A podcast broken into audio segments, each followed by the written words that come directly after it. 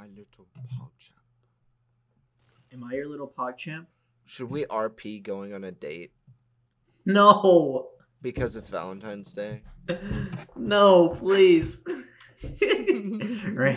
I'm kind of nervous for his first date. Oh, look. One of us, each of us plays like like one person, one person, like the waiter at the restaurant.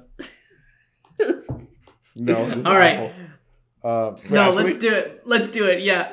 I, All all right. right, I'm gonna be Dibs the waiter. waiter. Dibs No, waiter. I'm the No. waiter. I'm No, the I- waiter. I already called dibs. I so called no, it. I'm I called dibs. Nobody wants to go out with me. How about we start the episode, Brandon, with your most embarrassing date story? Do I have one? I don't know. Do you? Um, let me Tell us a let me- funny a funny romance story, Brandon. a funny romance story. To Okay, I got one. I got one. I got one. right. So, so I'm seeing this chick in high school, right? So I'm seeing this broad in high school. uh, and, and she and I worked at the same place, and my friends and I were like, "Hey, you, she likes, we like baseball. She likes baseball. Let's take her to a baseball game, like double date, triple date." Well, one of them couldn't get the triple date, so that's that's too bad. Uh, Oh. but it was a double date with the third guy fifth wheeling, which is awesome. And we go to the game, and it's like, like the fifth. No, not even the fifth inning. Probably like the seventh inning, and Uh-huh. one the outfielders in the the stands throw the ball to uh, each other in order to like warm up and stuff. Yeah. And at the end of every inning, they throw the ball into the crowd as like sign sort of a souvenir after they're done practicing, and Mhm. they throw it like right at me, and I jump to get it and I miss it, and I was gonna give it to I was gonna give it to her, but you know, it didn't work out. But then anyway, I came back from the game and I was like so embarrassed because of that. And we're sitting on top of my car roof, and my guy friends are watching me because we're in the back of the parking lot and they're watching me. And Yeah. I'm like, I can't have this. Mm. So I drove all the way to the front of the parking lot from wherever they they were, and Uh-huh. I I I kissed her right, and then my Uh-huh. guy friends come up and they're like, and how was it? yeah. What? And and then Well- they drove away, and it was good. All right. And there's Well, that's that's Brandon's idea of a funny romance. What do you story. want me? What do you want from me? Okay. I don't know. I guess I, I guess I didn't really know what to expect. You know, I asked you for a funny date story, and so well, there was you, that time. you missed that- a ball, you kissed a girl, and then you drove in a parking lot. Hey, I got another one. If you, I could do this. Okay, again. fine. Do another one. so this is uh, where I'm at a mall with my first girlfriend, and this is like one of our first dates ever. But no, neither of us can drive yet, and uh, I, I, we were walking around, and at first it was kind of awkward because we were kind of getting used to each other as like boyfriend and girlfriend, and we're at wait. She's like, "Oh, my dad's here. I gotta go," and I'm like, "No, no, no. Like, wait, you know," and and we're I like I walk with her to the food court where her dad is, and uh, I ask her, and this was my first kiss and her first kiss, and I asked her to kiss me, and she's short, and she stood up on her tippy toes, uh, and it was great. And then we round the corner, and her dad is right there, and her dad's a marine, and I got so scared. I was like, Oh, "Goodbye, nice to meet you." Goodbye. you disappeared into Goodbye. the night. Nice to meet you. Thank you. Goodbye. All right. Well, was that better? yeah, you getting tied into a knot by a marine. You know, I could see that happening. Brandon's so- like a pretzel on the I'm floor. like the I'm like what Patrick looked like in that episode where they played the instrument, and he got the the, the trombone shoved up. Yeah. that, that's what I look. white sedan? All right. Well, there's a nice story to kick off. This episode is stacked. The pre. This comes. Wait, the Friday's the 13th. Oh, ah, Friday the 13th? No, it's the 12th. El- anyways, this is the Friday before Valentine's Day. So we here at Stacked, we've come together to celebrate love in cinema. And today, my boys, me, Chris, Brandon, there they are. You can't you can't see them, but just imagine them there. Imagine them like sitting right in front of you as you're listening to this, and they're waving at you right now. You're going, "Hi, say hi, boys." Hi. Oh, hello. they're there, and we're here to talk about the most romantic movies that we've ex- watched and ever experienced. Guys, how was putting together this list? Was it hard or was it easy? For me, it was kind of easy because, you know me, I have a heart of stone. So the ones, when it really stands out, it really stands out. So, I mean, for me, I, I I love romance movies. You know, I'm a big romance guy. I'm a softie, as they'd say. Uh, as they'd say in the I'm Greasy softie, Strangler, yeah. I'm a real softie. and, Brandon's a real like, smoothie. and I was just going uh, through all of my Letterboxd movies, and there were like probably twenty or thirty that I really liked. But if like I wanted to make sure I like broadened it out, you know, it wasn't just like one or a few from a couple eras because of of course I've seen a lot of 2010s films that are romances. Not all of them are good, Right. but I feel like the more you watch of a certain era, the more likely there are to be good ones because you watch. It's just probability. So I tried to diversify it a little bit and go with ones that I really love or that I think are sort of unique. hmm Nice. Okay, Chris. What about you? I know. I know you're telling us before the show that these picks of yours they might be a little familiar.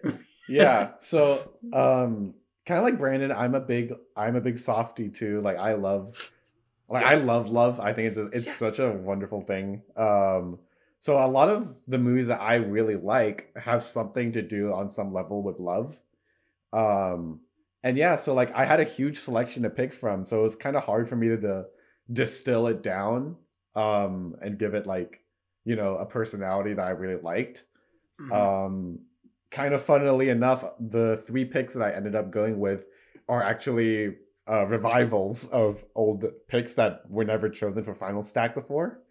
Um, yes. So yeah, I mean, um, I'm excited to see what you guys bring to the table, especially you, Ethan.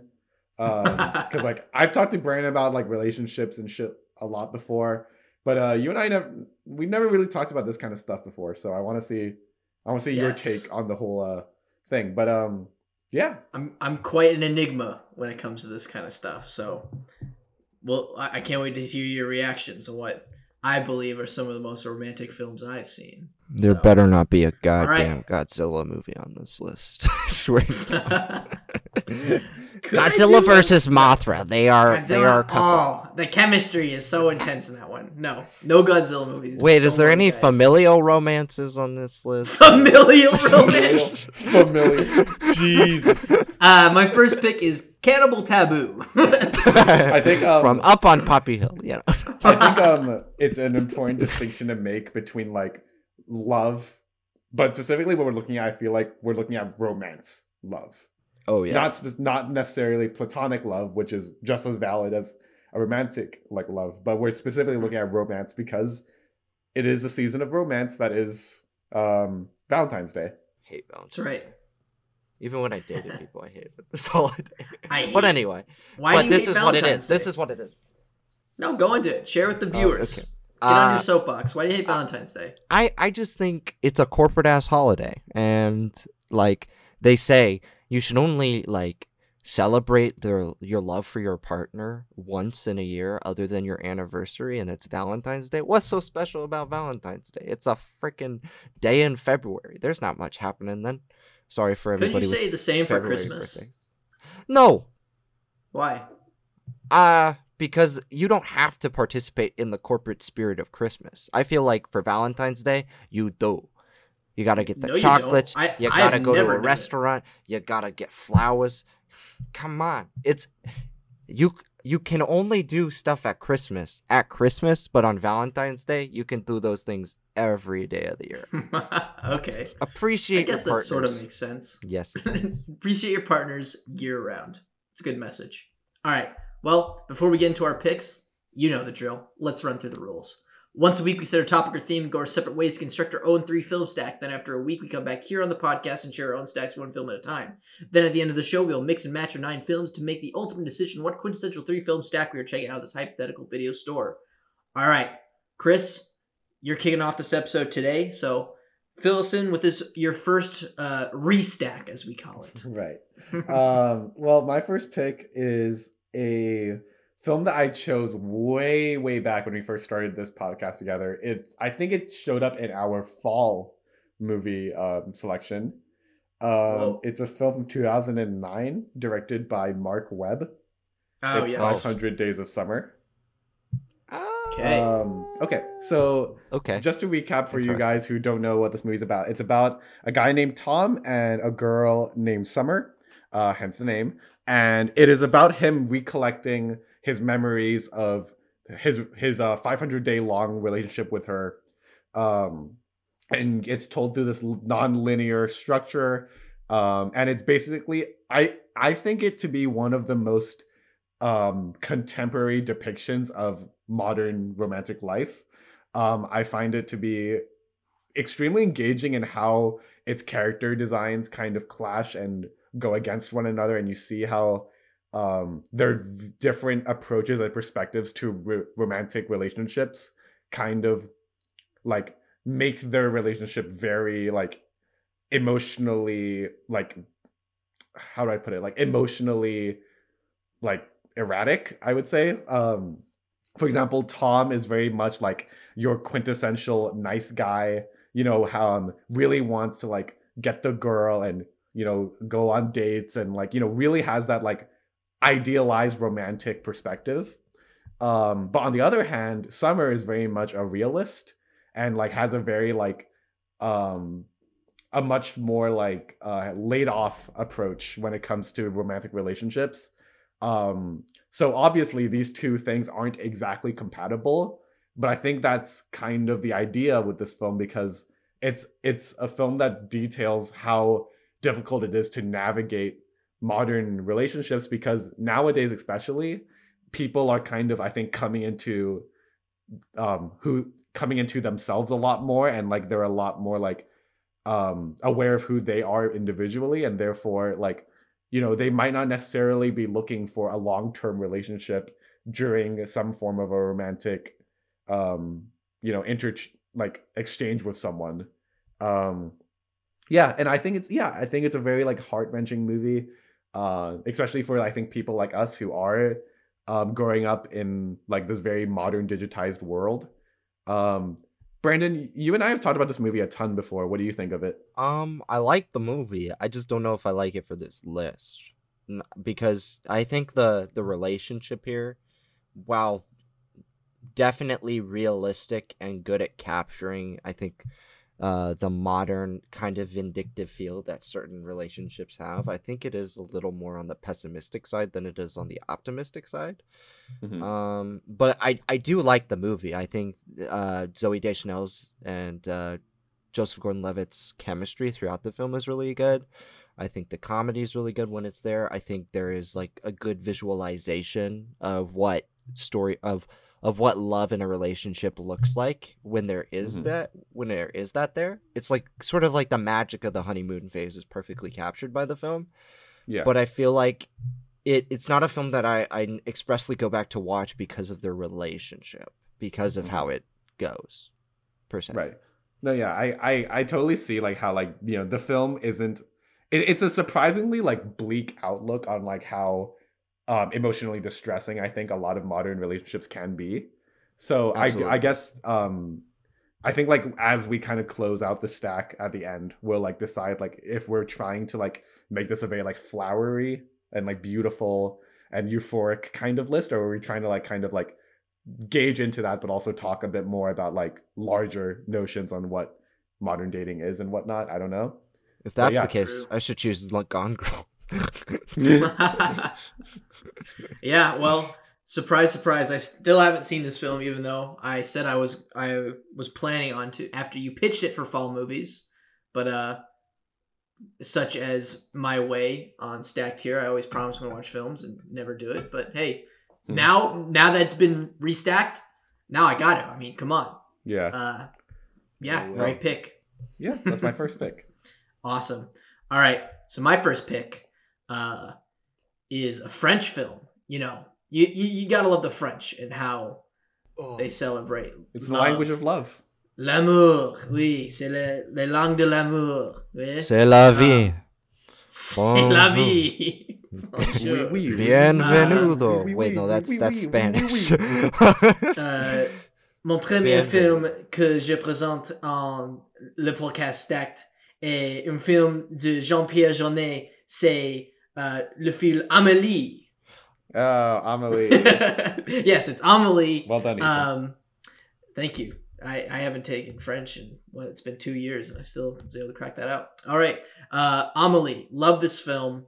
Uh, it's it's such an amazing film, especially for the the introverted. You know, uh, I said in my review this was like a call to the a a call to action to introverts. You know, because it's you never really see this dynamic before. It's like two two shy people, and the director Jean Pierre Jeunet really goes into like the their psyche through like editing and sound design where these little steps that these two take into like courting each other are like they're like cosmic you know we we see what they see and we feel how they feel and how like how crazy it is for them you know um i love how bombastic this film is it's incredibly warm it's a beautiful looking film i love the coloring um it's not an Yeah. incel movie. it's it's not an incel movie because it's telling you to like be brave, you know, um, when it comes to romance, and that's just something I really appreciate. And I don't really, I, I don't really see, I don't really see, and when I do see it, I don't think it's tackled all that well because, like you said, Brandon, sometimes it can be incel-y. uh, so this is not an incel movie, uh, but it's it's just a delight. It's an absolute delight. What do you guys think about Amelie? Watch it Um, together. I I know. I but I I had seen it in high school. I remember uh, actually turning it on one morning, and then my parents came home from like grocery shopping, and it's that scene where everybody's having the orgasms across the world. You know? oh yeah. Uh, and they were like, "What movie are you watching?" And I'm like, "A French film." And they're like, "That explains it." But no, um, I genuinely have a great opinion of this movie. It was kind of what got me into foreign film as a kid, other than The Untouchables, which is also French. oh, love it. Um, and what what I really like about Amelie is how magical it is. Like it feels like, um, it even though it's grounded in a sense of grimy reality, the way the film looks is like luminous. Like it, it has so much Yeah. lighting um to it that really pops pops off the screen. It's like the characters are always sort of glowing but especially the protagonist Amelie, and you really get to see how she, like you mentioned, how she and her, the person she likes, feel about each other through visual storytelling and very surrealist imagery, uh, such as her fading into a puddle. That's a famous sequence from the film. It's like her collapsing in on herself. But not only is it a film about their love, it's a it's about societal love and how you know people have been affected by divorce and physical attachments but also like people who randomly meet in real life like there's her friend at the at the shop she works at who falls in love with Mhm. the patron who always goes there and it's a very interesting dissection of like love as a concept Yeah, I remember when we watched this movie together, like I was really taken aback by like obviously Ethan, like we you mentioned how um like the I feel like the formalist elements of this film are like completely inseparable from its like more thematic like you know bits and pieces. I think it's so like beautiful it's such a beautifully done film. I think like it does a great job of kind of like externalizing romance into the Right. world that it's creating there's something so beautiful about these kind of like vibrant and like almost like hyper surrealist like colors. Absolutely. Um, the reds and the greens that yeah, are the like, reds and the deep- greens especially. Oh, Yeah. yeah. deeply saturated Like and I think it like it has a really beautifully like beautiful like timeless message about like love and you know like and how it pervades over like human existence. I feel like in a weird way, I remember like reading something about how like on some level everything humans do is in some way um linked to a desire for love, whether that be romance or platonic or you know social or whatever.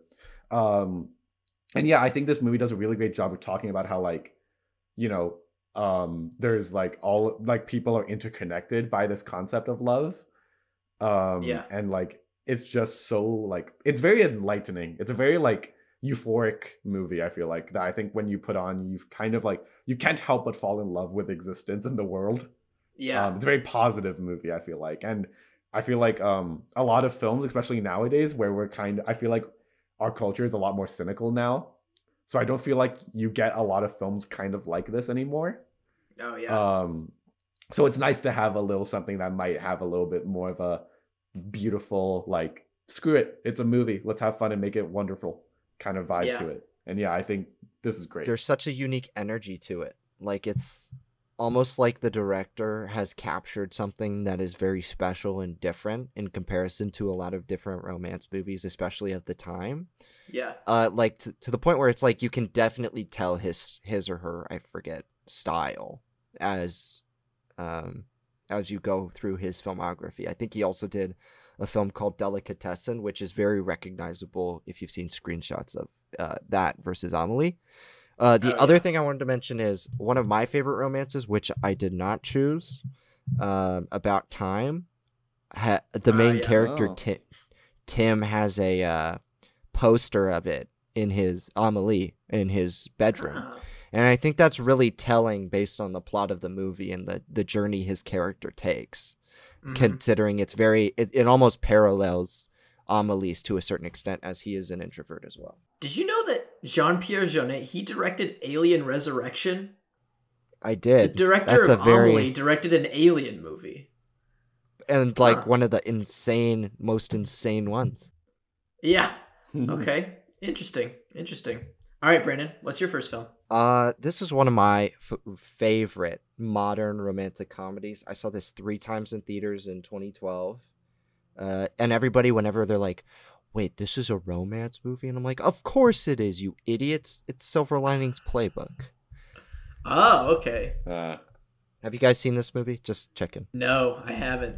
no, I I haven't. remember it- what, What? it came out 20, 2012, right? Yes, it was nominated for Best Picture, and you don't see many romances or romantic comedies that really place at such a high level as the Academy Awards. And yes, we we've discussed we're going to discuss on this podcast how yeah, even though the Academy Awards are prestigious, they don't always have the best choices. But I feel like they made a excellent call here. This is a human drama about Bradley Cooper's character who's going through a mental breakdown, mental episode when his wife cheats on him.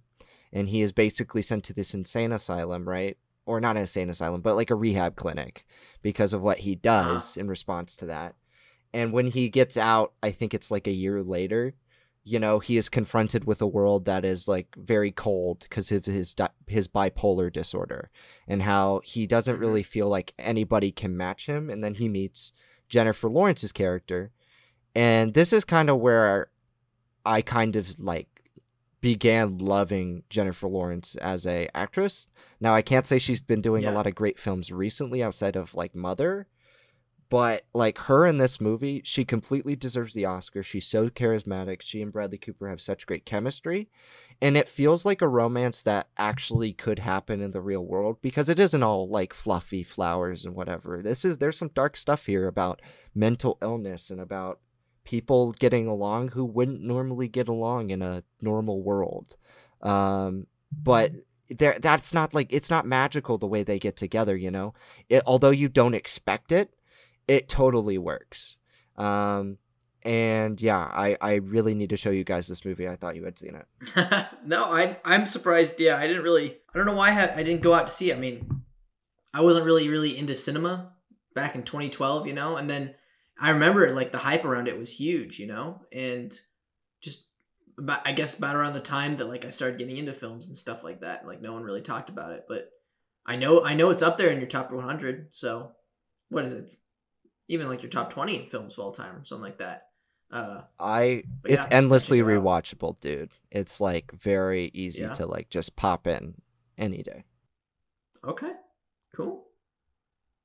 Chris, Oh, um, yeah. um, so yeah, I haven't seen this movie either. I think kind of in the same way with Ethan in the sense of like it was a 2012, and I think I really only started getting my hands into like the world of cinema in like 2014. Um, Mhm. so like you know, it just kind of passed me by, and like the title is always like I've always known the title. I know Jennifer Lawrence and Bradley Cooper are in it. I know it's a very accomplished film, and it's um, you know, it, throughout award season and whatnot. But it just kind of evaded me for a while. Um, and yeah, Brandon, I had no idea this was a romance film. I thought it was a movie about football. Hey, uh, it it's got football elements to it, but it's not a football movie. It's not a sports movie. Um, but also, Chris, I've got two words that are gonna help you watch this movie. I'm Batman. No, What no, no. Chris Tucker. Oh, really? Chris Tucker. Robert De Niro, uh, Jacki Weaver, uh, uh, I think Russ Ortiz, or whatever his name is, Tito Ortiz, Russ Ortiz, one of those guys. All right, so sorry everybody, little technical difficulties there. Uh, Brandon got really just like excited about um, Chris Silver Linings Playbook, and he just and Chris Tucker, and he just yeeted his microphone through the out the window. So we had to take a second for him to go get it. But we're back now, and well, we're gonna just go right on to Chris, your second pick of your romantic movie stack. Cool. So hit it. Right. Well, I'm sure you guys you guys must have seen this movie coming. I have spoken very highly of this film for years. It was shall I Brandon has told me this was a gateway drug of a film for him to Oh my introduce him into the world of anime. Uh, it's a film directed by Makoto Shinkai in 2016. It's Your Name. Um, Hell yeah. yeah, and uh, Your Name is one of the most popular anime films to ever come out of Japan, especially now. Um, I believe it is one of the highest grossing, if not the highest grossing anime film ever made. Um, Well, and yeah, it follows the story of Mitsuha and Taki, who um, are quite literally star-crossed lovers. Mitsuha growing up in rural Japan and Taki in the heart of Tokyo. And it's a film where one day they wake up, um, but in each other's bodies. And at first they think it's a dream, but soon they realize they're actually taking control of the body of someone who actually does exist. Now, there's a lot of twists and turns, a lot of Japanese mythology woven into it.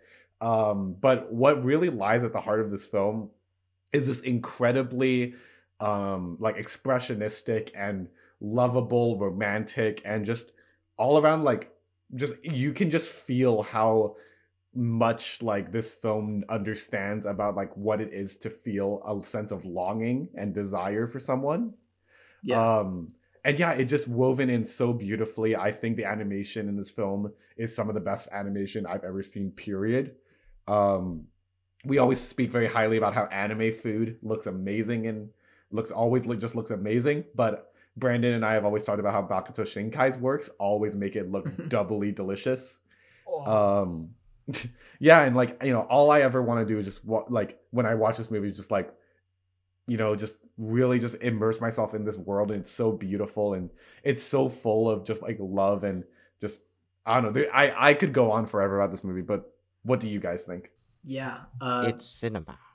it's it's cinema. I was the one uh, who watched this film the last out of us. Was introduced to it the last, and it's just it's such a cool film about like uh, I guess just like noticing the little stuff in life, you know, like through Mhm. this sort of this body swap like uh, plot line, you know, like characters have to sort of like notice things that they didn't really notice before in their lives, you know, because they're like it's kind of like what we talked about in Soul, but this works because you know it's a two two people of the same race and sort of not experiencing like meaning of life, but like of love, you know. Um, Yeah. But they're like they're sort of like going in, into other people's shoes, and it's just like it's beautiful because they they sort of not only like get an appreciation for each other, but for life overall, and Yeah. it's a beautiful looking film. It's one of the most beautifully animated films I've seen. Uh, the score is great. We talked about it in the film scores episode, and um, it's got a killer twist. Let me just say, like, Yeah. I, I don't want to spoil like what the reveal is in this movie because like I don't know if you if you really see it coming the first time you see it. And it's just like it's it's insane. It's insane. Brandon, what do you think about your name? Um, it's a it's got a big twist, like uh, Sally Gardner at the gal has a big Shut up. twist. Just kidding. um, I think this movie is really good. I think uh, it's a story more about friendship to begin with. Honestly, like people how how they've come to become accustomed to another way of living, and thus Mhm. find a friend because of it, even though like they really don't know that person. So it is a very unique animated romance uh, unique romance entirely because you don't really see this played upon in the body swap genre ever. Uh, so I, I really like it. It's a bit tragic, but I, I I mean it's a it's a good choice. It's a good choice. Yeah. Um, I I've always like joked like this is the biggest simp movie ever made. Oh, it's pretty Um. And can can we should we talk spoilers or should we just not? I think we think? should leave it Okay. because Um, I like guess- Ethan, I feel like if like they're gonna get the full weight of the movie, it'll hit them when they watch it. Yeah. yeah. I guess um one thing I'll add without spoiling it is like the movie is like I think it's a very ethereal movie. It's one that I think makes Oh, you just like you feel very connected to you know um emotions just in general throughout this movie and like I think one thing that it does beautifully that I haven't seen very many films do before is like talking about how like me- about this idea of memory and how like as time and space moves on like memories become passerbys and then eventually kind of fade from existence for you Mhm. um and yeah i don't know i just i think it has a beautiful message on that and um i i could not recommend this movie enough to be honest i think it's so inventive and so beautiful like throughout all of the entire runtime Yeah, I think it is good. Like, uh, if you want to get into sort of m- anime outside of Ghibli, you know, Mhm. um, I think there is there is a few, as Aiden puts it in his review on Letterboxd. I just looked anime isms that like, Mhm. in terms of like its uh melodrama, you know. But right I I think you know that's just that's par for the course, and there's there's more to it in this film. So I definitely yeah recommend it. Um, hey, speaking of anime, Oh, boy. and speaking of films we've already talked about before, and uh, speaking of films we've already talked before on the films and scores episode, the film scores episode. Uh, Oh, my really? next pick, yeah, what a what a weird coincidence is um is directed by uh, uh Tomomi Mochizuki and it's 1993's Ocean Waves. Now, the first time I talked about this movie, Interesting. yeah, it you think it very interesting.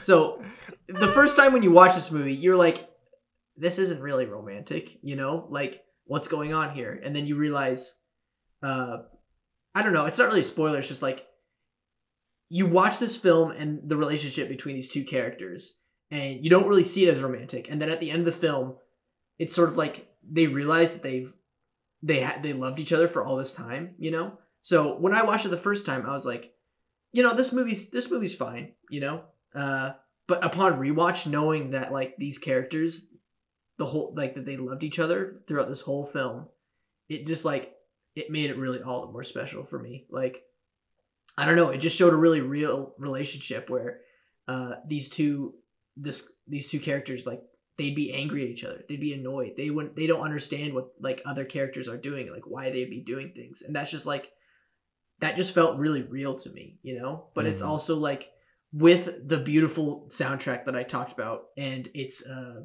the art style it's a beautiful looking film it just like i don't know it just creates like i think nostalgia is a big part of this film because it's about like memory and looking to the past and um, the nostalgia of high school and realizing something uh, that you had that you've sort of lost, you know?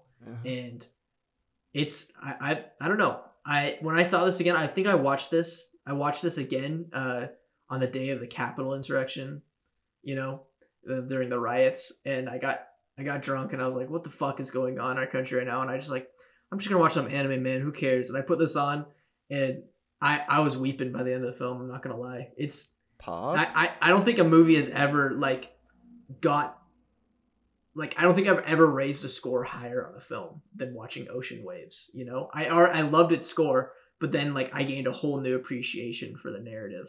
So yeah, Ocean Waves. Brandon, I know we talked about the score, but what do you think about the film overall? Unlike my friend Ethan here, I've always liked the narrative for this movie. Um, it's not. It wasn't the.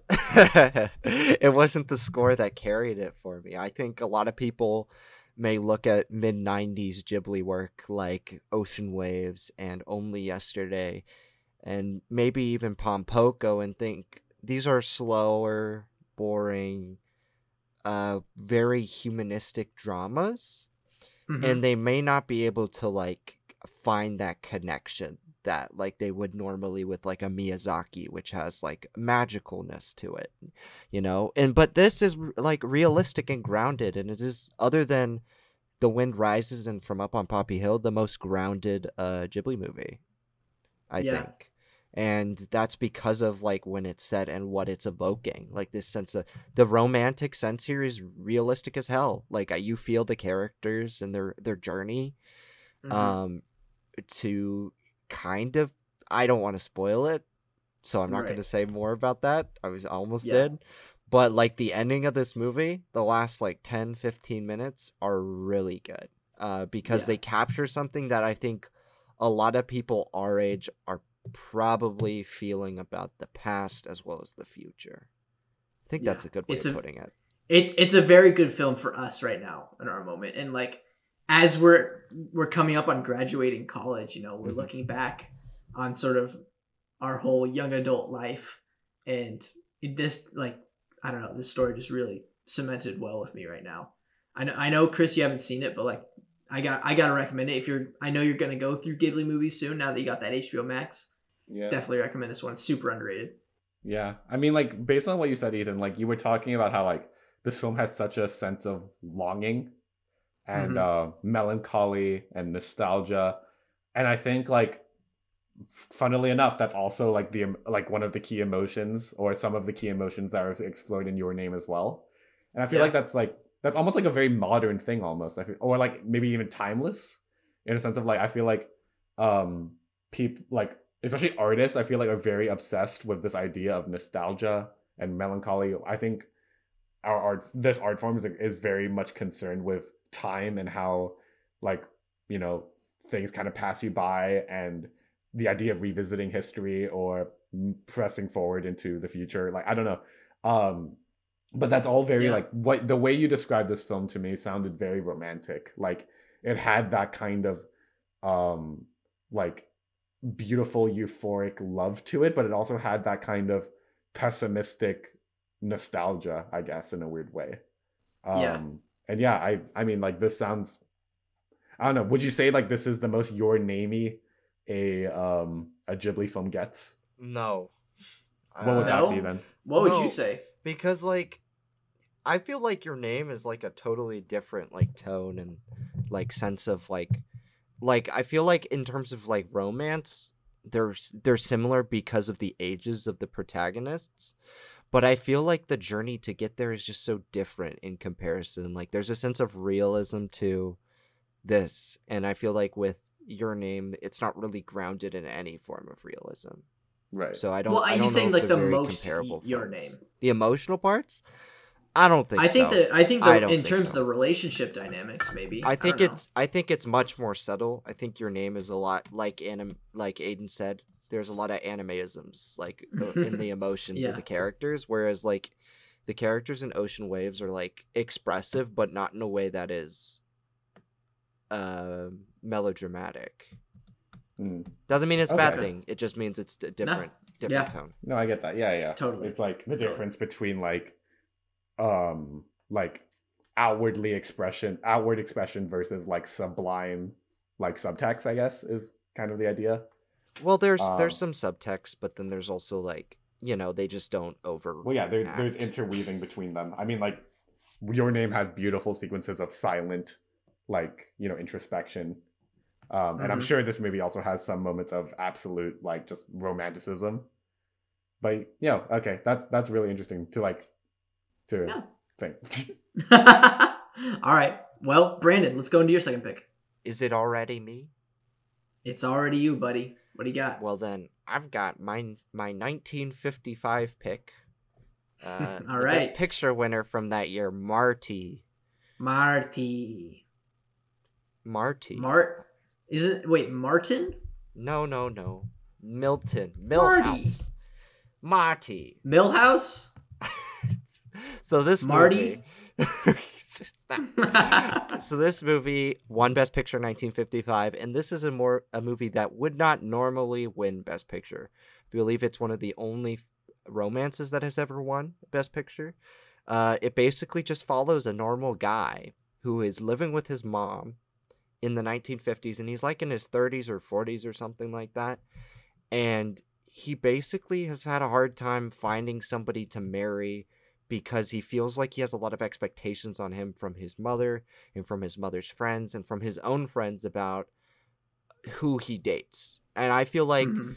this movie tapped into something in me that I was not expecting when I first watched it because like I feel like I did the same thing with my relationships and my sense of choosing a partner.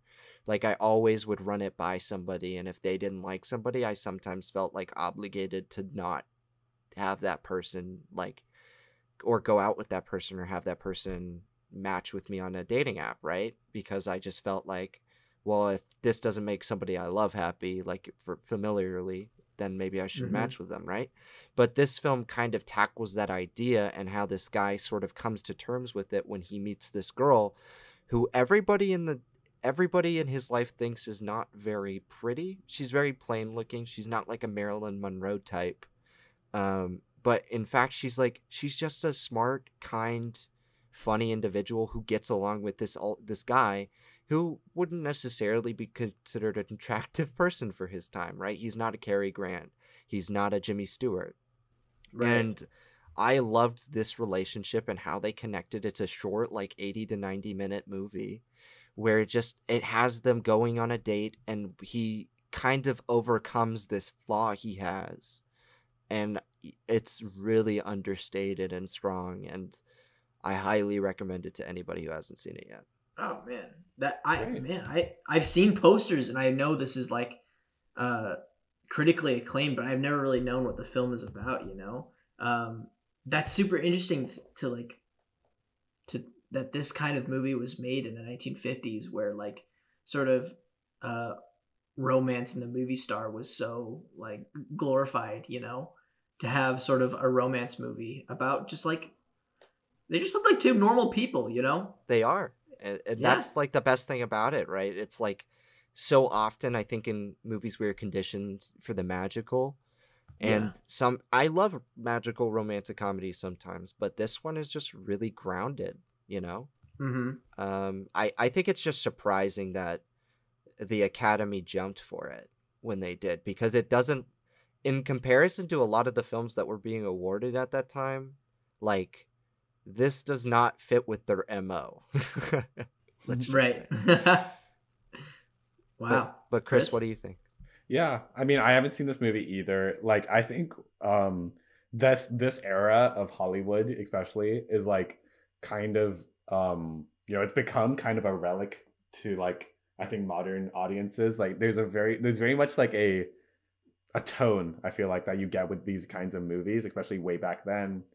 And I don't know, like based on what you were describing, Brandon, it sounded to me like a very like I, I don't know how to put it better than like do you guys remember when we watched Singing in the Rain like way back when in Mhm. um in, Oh, um, yeah. film aesthetics and you could feel how that era of filmmaking and whatever that like how that imparted itself onto the audience and how like much fun everyone was having with it Mm-hmm. I kind of feel like this movie had a similar effect, but uh, at least in my impression of what you, based on my impression of what you said, and it has this kind of like, I don't know how to describe, it, but it has that kind of like twist to it that is like pertaining to like what when did you say this was made in the fifties? 55. 55. Yeah, I don't know. There's something kind of like romantic about that era, in kind of like I don't know. There's something about that era that I think rings very romantic with me. Um, you know, like the Roaring Twenties, known for being wild and fun, and then like you know, all, like every era kind of has its own thing, but like the '50s, on some level, some like at least like this kind of like classical kind of looking thing, um, reminds me very much of a romance. So yeah, that sounds interesting to me. If you think of it, like there aren't many film. I think the 50s is the time when cinema was starting to trans transform into something new. I think in the 40s Mhm. and 30s, the production code kind of shaped what was coming out, and they weren't Yeah. really taking a lot of risk in terms of like certain films. But in the 50s and 60s, you started to see more edgy features that didn't really depict the suburban nature of the times. Right. like um it marty for example it doesn't feel like a movie that the should be made in the 1950s because everybody considers it to be this era after the war where everybody the era I think it's the era of good feeling where everybody settles down and is like even though the Korean War happened like it was like a peacetime Right. uh, Mhm. where like people just got along and had a bunch of kids. There was the baby boom as a result of it, right? Um, so it, it just feels absurdly quiet, and I think you do get that sense of magic from the film because of how classical it is. Like, um, I I wouldn't say necessarily it's it's not a colored color film. It's a a black and white feature, but I I do think it carries a similar sense of like um it's very it's very hard to say chris you're right um it's a, a romantic nostalgia air nostalgic feeling for that time when everything was quote unquote peacetime and easy and everybody can focus on their family and this middle class nature and i mm. think this movie just came at the right time in the right place to capture that feeling in a realistic manner All right. Yeah, a nice golden a golden era romance film for our podcast there. All right. Let's get into our final round here. Chris, you want to kick us off with your Yep. last pick? Well, I actually decided to change mine in the middle, one of my final one at the end of this episode, because I realized that. So yeah, this one is. I believe this is a fre- completely fresh pick. Actually, you don't Whoa! it's a, um, it's a 2004 film directed by Michel Gondry. oh It's Eternal Sunshine of the Spotless Mind. Dude, double stack. Oh no way! Double stack. Yeah, yeah, double this- stack. Did No, I swear. I do swear we didn't No! plan this one. This did one was you, not did you do this to to get at me for picking such great romance films? What? You're you're you're done. Brandon. Yeah, we've been secretly texting you. I'm like, Chris, whatever you do, just pick Eternal Sunshine. We it need doesn't to matter stop. anymore. Um, no, I love that you picked this film. Yeah, let's talk about it. Yeah, so um, this movie is, I think, Michel Gondry's like masterpiece. I think a lot of people would agree with that. Um, Brandon is a big fan of Be Kind Rewind, and uh, I'm a big fan of the Green Hornet, but that's a different topic. Damn Um, Right. it's yeah, but okay, Eternal Sunshine of the Spotless Mind. It's a beautiful like movie about memory, melancholia, and you know, it just I think it kind of it kind of tackles this idea of like the perseverance of love over everything at the end of the day, and it's so it's romantic, but it also has this like really surrealist like like switch on it. You know, Michel Gondry's known for kind of his dreamlike um you know aesthetics and very much a very much of of director concerned with the sensation that cinema gives you um and i think this is a great example of how he's able to Yeah. like articulate certain things and able to manifest emotions in this audience through nothing more than like just showing a guy like you know trying to recollect memories of his you know of his um relationship. And i don't know i just think it's so beautiful um and i yeah i don't know ethan what do you have to say about this movie? Yeah, so going into this episode, I knew I was gonna pick uh, a Michel Gondry film because I just I don't know I love how he depicts romance. Uh, so I was I was going back and forth between this one and The Science of Sleep, and even though I think like The Science of Sleep, I like I fall for the like the romance a bit more in that one, even though it's like a little one sided, you know.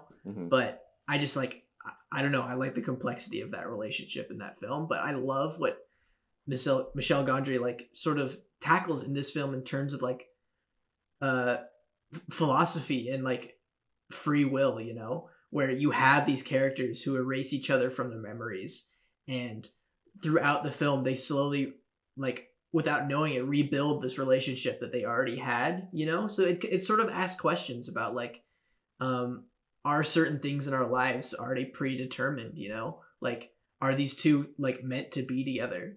And it's it's an interesting discussion and like he's a very uh he loves to deal with the subconscious, Michel Gondry, you know. very, so very introspective movie yeah, so we have like this weird journey of going through Jim Carrey's mind, you know, and his in his memories while he's like he's trying to save, you know, Clementine uh from being erased again, you know, and it's just it's yeah, it's super melancholic film.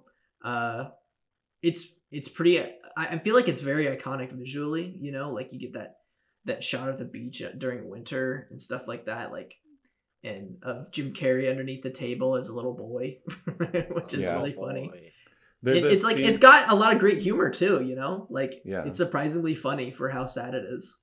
There's a scene in this movie where they're like laying down on the floor and stargazing, Mhm. and that scene like melts me every time. Like it Yeah. just it just this movie turns me into a bit of a mess because like it it really is just like it kind of strips away the physicality of um of relationships and kind of turns it into something a bit more like emotionally like introspective. And like I think it it's it's a movie that I think like makes you want to like you know laugh and cry and dance and just like in the fullest capacity like just you know just to live as shall I say if I were to quote the witch as deliciously as possible That's a, Um, such a weird choice of words. How Um, different these two films are. would thou like to live fergaliciously Ooh, Wow. Fergalicious. Now that's better. Now this movie is certifiably Fergalicious. Can we replace the, the Rotten Tomatoes meter with the Fergalicious meter? And it's just Fergalicious and not Fergalicious. yeah. Brandon what do you what do you think of this movie Uh, this kind of makes up the trio of very surreal filmmakers we have in Hollywood this this century, or the, yeah, this century, early century, 21st century. Uh, Charlie Kaufman, Spike Jonze, and Michel Gondry, yeah each of which very much handles existentialism, and they've worked with each other on various films, right? So Charlie Yeah. Kaufman wrote this movie, if I'm, I think I'm correct. In I think so assumption, yeah yeah. and uh, you really get a you get his very depressing style in it, very Mhm. much so. But he it's upheld. Um, the the film is upheld by the optimisticness and the magical nature of Michel Gondry, right? So Right. whereas like A- Anomalisa for Charlie Kaufman is kind of a devastating romance because he Mhm. directed and wrote that film. Uh, this is a very hopeful one, even though what is happening in the film is quite sad, really. Um, Yeah. As like they both have erased memories of you know events, Mhm. and the their characters have great chemistry. I think that's a thing that is definitely necessary in a good romantic film, but it also has to have like a realistic sort of ending that you feel works for both characters. It doesn't Yeah. necessarily have to be they get together in the rain and kiss like in the notebook or um I know that's not the ending of the film, but I'm just referencing it. Or it doesn't have to be totally dire and depressing like something like Anomalisa's ending, which I won't spoil if you guys have not seen that film. But Mhm. I, I really enjoyed this movie. It's a it's a really good romance, so I'm glad you picked it. Hell yeah. All right. we haven't had a double stack That was in a a double while. stack. we were on a dry streak on double stacks for I a bit Didn't no, I had one last week. Who'd you have it with? Oh, yeah, you had one with right, Michael. You did have Yeah, one that's with right. Michael. That's right. That was, that was such an epically long episode. I forgot. Epic movies. Check it out, everyone. All right, Yep. Brandon. Let's Brandon? wrap this up with your last pick. Well, I split the difference between a modern uh, romantic comedy and older romantic drama, and I chose something right, not in the exact middle, but it, from the 1990s, 1999's 10 Things I Hate About You, starring Oh. Heath Ledger and Julia Oof. Stiles. Fuck. Yeah. Okay. Great. I love this movie. yeah. So this is uh this is based on a, a Shakespeare play called The Taming of a Shrew, which I have not read. I think that's right. Chris is can can you double check that? Yeah. Yeah. Uh, keep talking. I'll, I'll Yeah, let uh, you know. All right. But this movie is basically following a high school student who falls for a guy who really isn't a lot like her.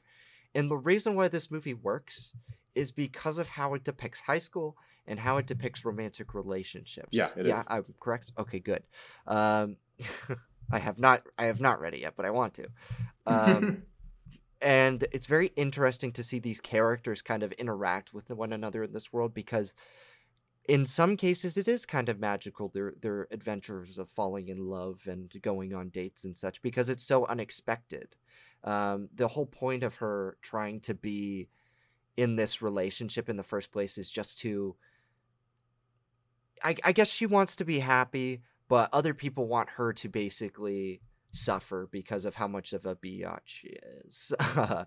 and they basically say this guy this this guy played by Heath Ledger, uh he he can uh he you he can date you, you know, but she doesn't know that it's like this whole thing.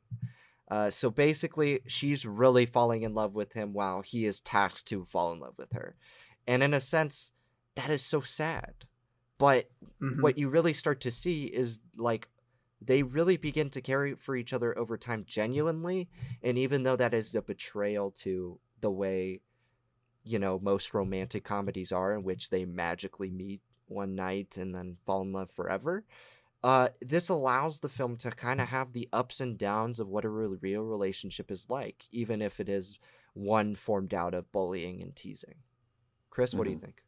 Yeah, I mean, like I think it's um it's a film that straddles the line between like emotional abuse and like, you know, kind of like that that kind of like how do I put it like, uh, for lack of a better word, high school bullshit that I think a lot of people are immersed in, especially in like public schools.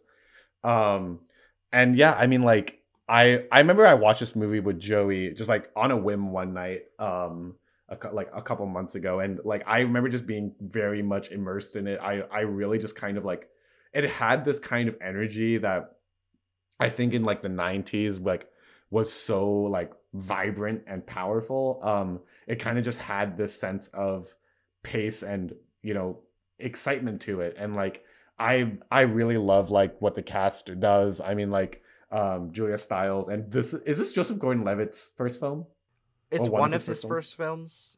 Okay. He's great. so tiny in this movie. And then um, you know, I, as you guys as you guys know, I love Joker. I mean, I love Heath Ledger. God damn it. I love Joker. Dude, Joker was so good in this movie. Here are 10 things I hate about you. Number 10. but yeah, I mean like Heath Ledger is one of my favorite actors ever and I think he delivers a beautiful performance here. Um and no, I think it's just like it's just a lot of fun, honestly. I mean, there's that scene where um he's trying to like get the girl and he's like singing to her as he's running down like the stairs by the football field and I don't know, I just found it so like I don't know, there's something rebelliously romantic about this movie, I suppose. I don't know how else to put it better than that, but it, it's pretty punk rock, Chris. Yeah, it's it's kind of out there. But, you know, sex, drugs, and rock and roll is the mo of this movie. um, yeah, Ethan, what do you think? Have you seen this movie? Yeah, uh, yeah, I've seen this movie many times. Uh, I gotta agree, like very punk rock and roll. I mean, like the title "Hate" is in it, so like you know, hating things is a very punk rock thing. Um, I just I love how c- of cerebral of a movie this is. You know, when you Mhm. think about the dynamic between Julia Stiles and Heath Ledger here. Um, I think my favorite scene in the film is like when they're at the park and they're arguing. You know, Mm. it's just like a very emotional. Okay, I haven't seen this film. it was a Joker's trick. I have not seen this movie.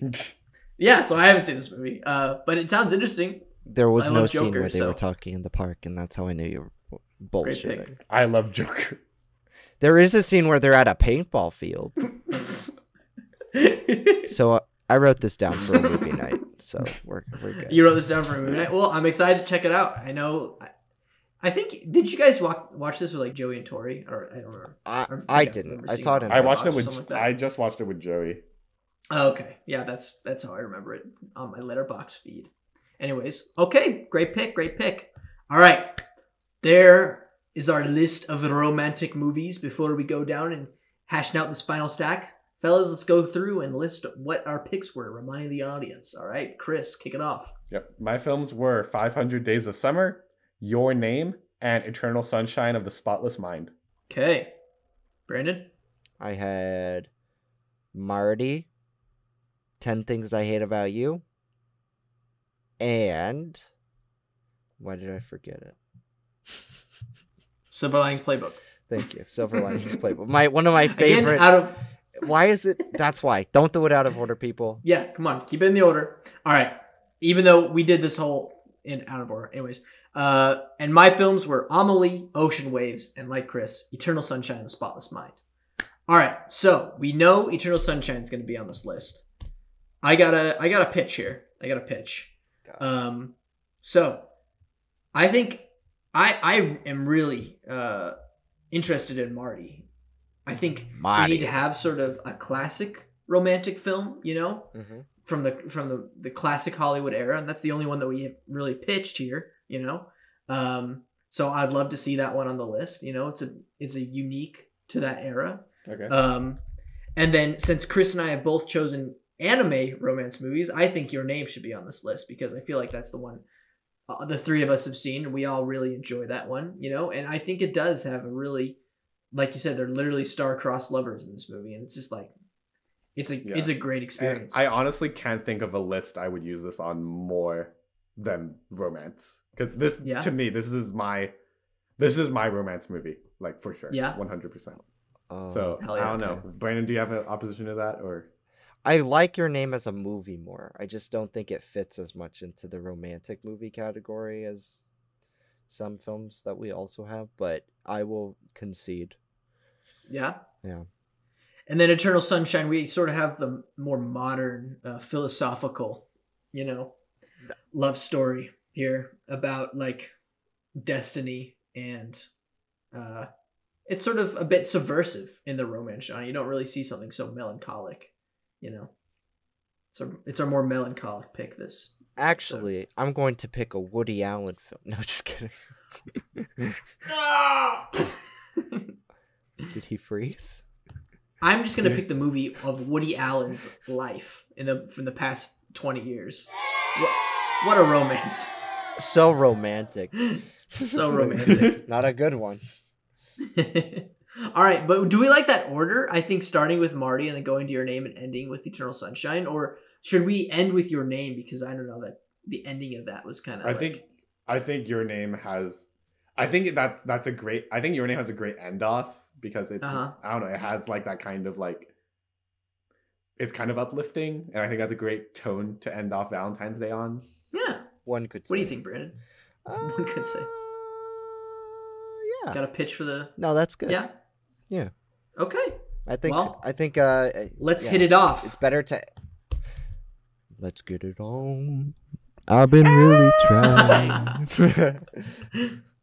Let's get it on. All right. This is Stacks official 2021, February 13th. Mark the date, mark the time. This came out at 10 a.m. on February uh, 13th. Or no, February 12th. Excuse me. Uh, whatever. This is our f- romance movies final stack. Starting with Brandon. Marty. A film about expectations, a film about real, true love. I hope you all love Marty. Marty.